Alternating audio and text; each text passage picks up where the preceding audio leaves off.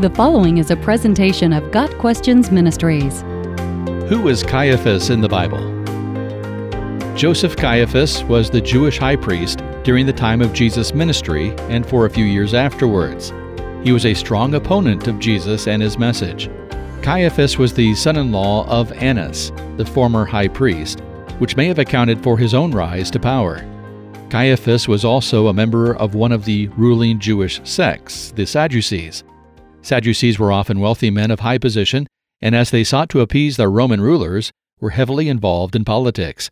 They held the majority seat in the Sanhedrin, the Jewish high court, over which Caiaphas ruled for the 18 years he served as high priest.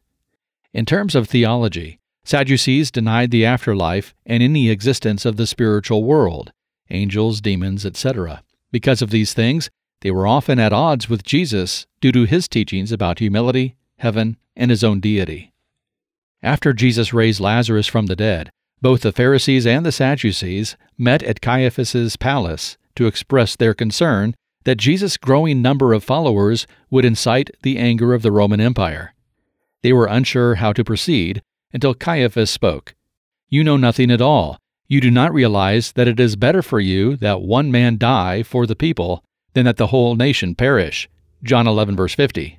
This statement calling for Jesus' death was a cold, calculating move of political expediency. At the same time, Caiaphas was unknowingly prophesying about God's plan for Jesus' death.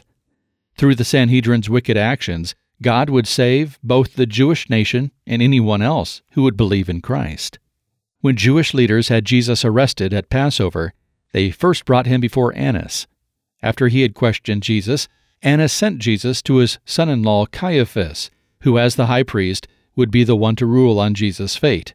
When Jesus stood before Caiaphas and the entire Sanhedrin, many false witnesses were brought forward, but nothing was found to warrant a death sentence. Finally, Caiaphas stood up and addressed Jesus directly I charge you under oath by the living God. Tell us if you are the Messiah, the Son of God. Matthew 26, verse 63. Jesus replied just as directly You have said so. But I say to all of you, from now on you will see the Son of Man sitting at the right hand of the Mighty One and coming on the clouds of heaven. Verse 64. Caiaphas had what he was looking for. He tore his robe and cried, Blasphemy! Verse 65. The result of this sham trial was that Jesus was pronounced worthy of death and beaten and mocked. However, since the Jews could not legally execute prisoners, Caiaphas sent Jesus to the Roman governor Pontius Pilate. Jesus endured another series of trials that night under Roman jurisdiction. Caiaphas and the other religious leaders stirred up the crowd against Jesus. When Pilate attempted to release Jesus by giving them a choice between him and the convicted felon Barabbas, the chief priests and the elders persuaded the crowd to ask for Barabbas and to have Jesus executed. Matthew 27, verse 20.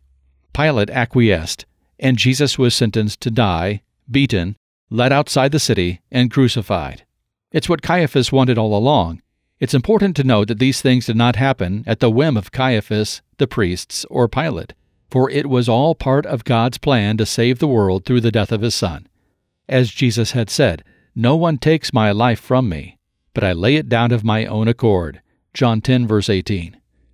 Three days later, Jesus rose again from the grave, fulfilling prophecy, defeating death, and emboldening his followers to share the good news of salvation with thousands throughout the known world.